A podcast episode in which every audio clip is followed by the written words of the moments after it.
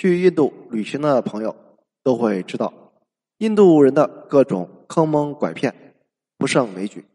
问题来了，印度不是一个充满着宗教信仰的国家吗？怎么民风这么差？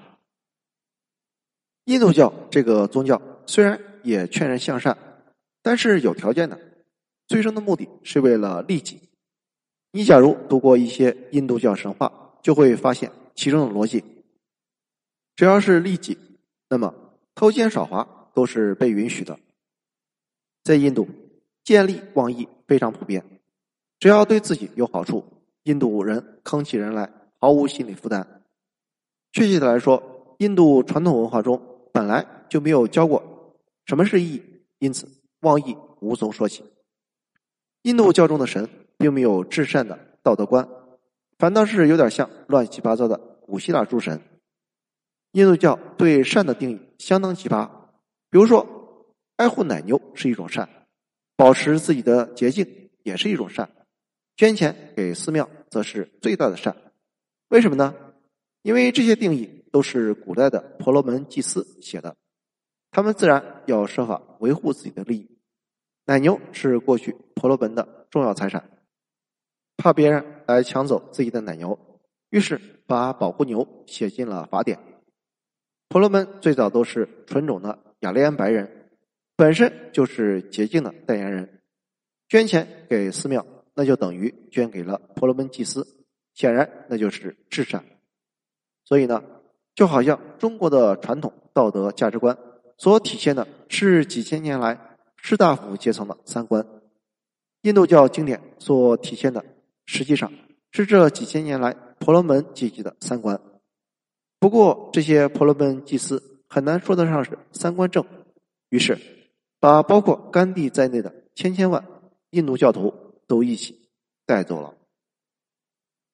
由于印度教属于一种高度利己的宗教，因此一切行为追根溯源，你会发现几乎都有其利己的动机，即使像甘地也不例外。大家想想，身为一个有血有肉的人。为什么要跟自己过不去禁欲？因为他们相信禁欲有非常大的利益回报，这种回报自然不是给别人的，而是给自己的。甘地为印度争取独立的动机也很自私，他的逻辑是这样的：非暴力、独立自主等于追求真理，追求真理等于接近神，等于智慧瑜伽，等于解脱。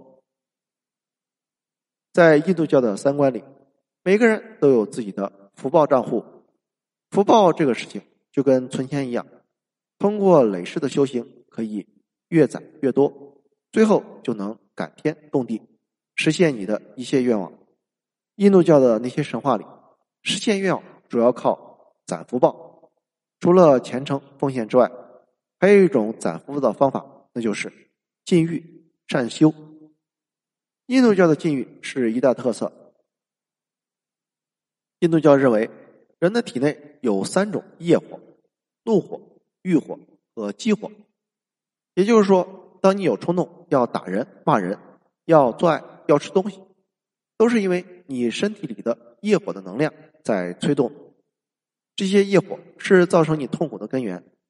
通过禁欲和苦修，将把这些业火转化成人的精神能量。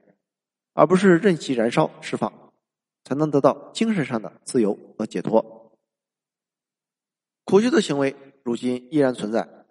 按照印度教的古老传统，前三个种姓作为再生族，一生中有四个刑期。第一个是繁刑期，从儿童到成年前，跟随上师学习吠陀和各种礼仪。第二个是家居期，成年之后结婚生子。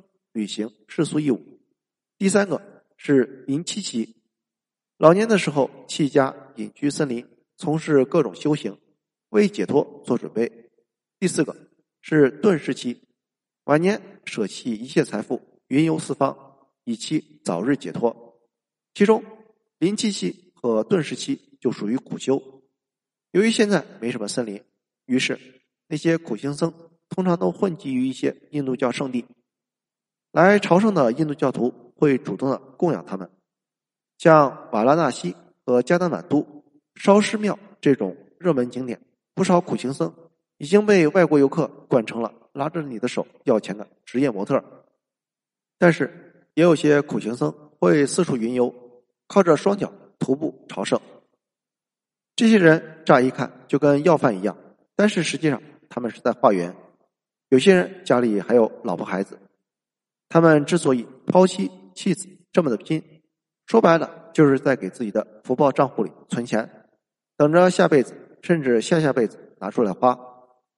苦行僧在印度社会普遍受到尊重，其地位就像那些在藏区朝圣磕长头的藏民差不多。顺便说一句。藏民磕长头也算是前戏，同样属于给福报账户存钱的做法。但不同的是，大乘佛教中有回向的说法，功德可以转账出去，并不由自己独享。禁欲苦修的成本毕竟太高了，这种行为本身也跟如今的现代社会格格不入，所以大多数印度教教徒。可能空有理想抱负，实际操作起来还是有太多现实因素制约。于是，为了表现自己虔诚，他们倾向一个比较容易的选项——素食。印度教的素食跟佛教的素食有共同点，也有不同之处。佛教素食修持的是慈悲心，基于对众生的同情，是一种利他主义，跟大乘佛教解脱众生的精神相符。而印度教素食基于的是非暴力和洁净，从根本上来看，属于利己主义。举个例子，如果有个人在路上看到一条素不相识的狗被车撞了，立马就不管不顾冲去救助，花重金对它进行救助医治，这就是慈悲心。非暴力一般不会主动的伤害动物，但是也仅限于不伤害。给点剩菜剩饭那是可以，但是你让他们付出真金白银来救助动物，那就很难。有一种相对通俗的说法，慈悲心大致就是勿以善小而不为，更多的是基于主动的同理心，甚至可以无差别的待人如待己；而非暴力大致就是勿以善小而为之，更多的是害怕遭受报应，即使行善。也是为了往自己的福报账户里存钱。印度教相信万物有灵，也就是所有的生物都有一个永恒不变的凡我。这个凡我在轮回中以不同的形式转世。有些佛教徒会跟你说：“咱们不要杀生，世间的一切有情众生，在无数的轮回中都有可能是你的前世父母，所以杀生是大逆不道的。”这种说法。其实是从印度教里来的邪见。大家想，佛教打一开始就否定了印度教中的凡我的存在，讲的是无我、无常，没什么东西是永恒不灭的，而我更是一个虚无的概念。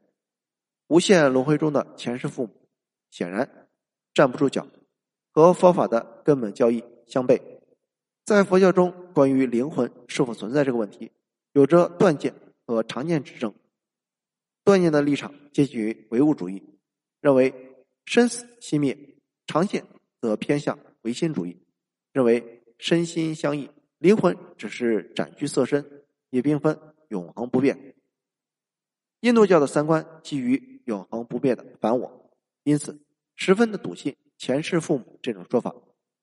在这一认知之上，印度教发展出了非暴力的道德概念。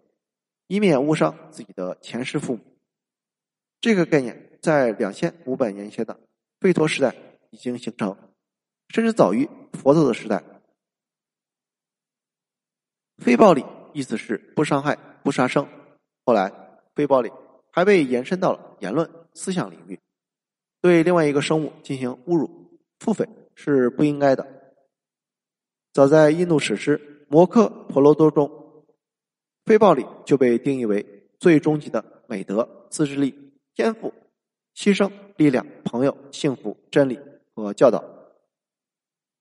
非暴力思想经过发展之后，在甘地时代发展到了极致，变成了一种占据道德制高点的意淫武器，其内在逻辑是：老子只要打不还手，骂不还口，那么错的就是你，就是你。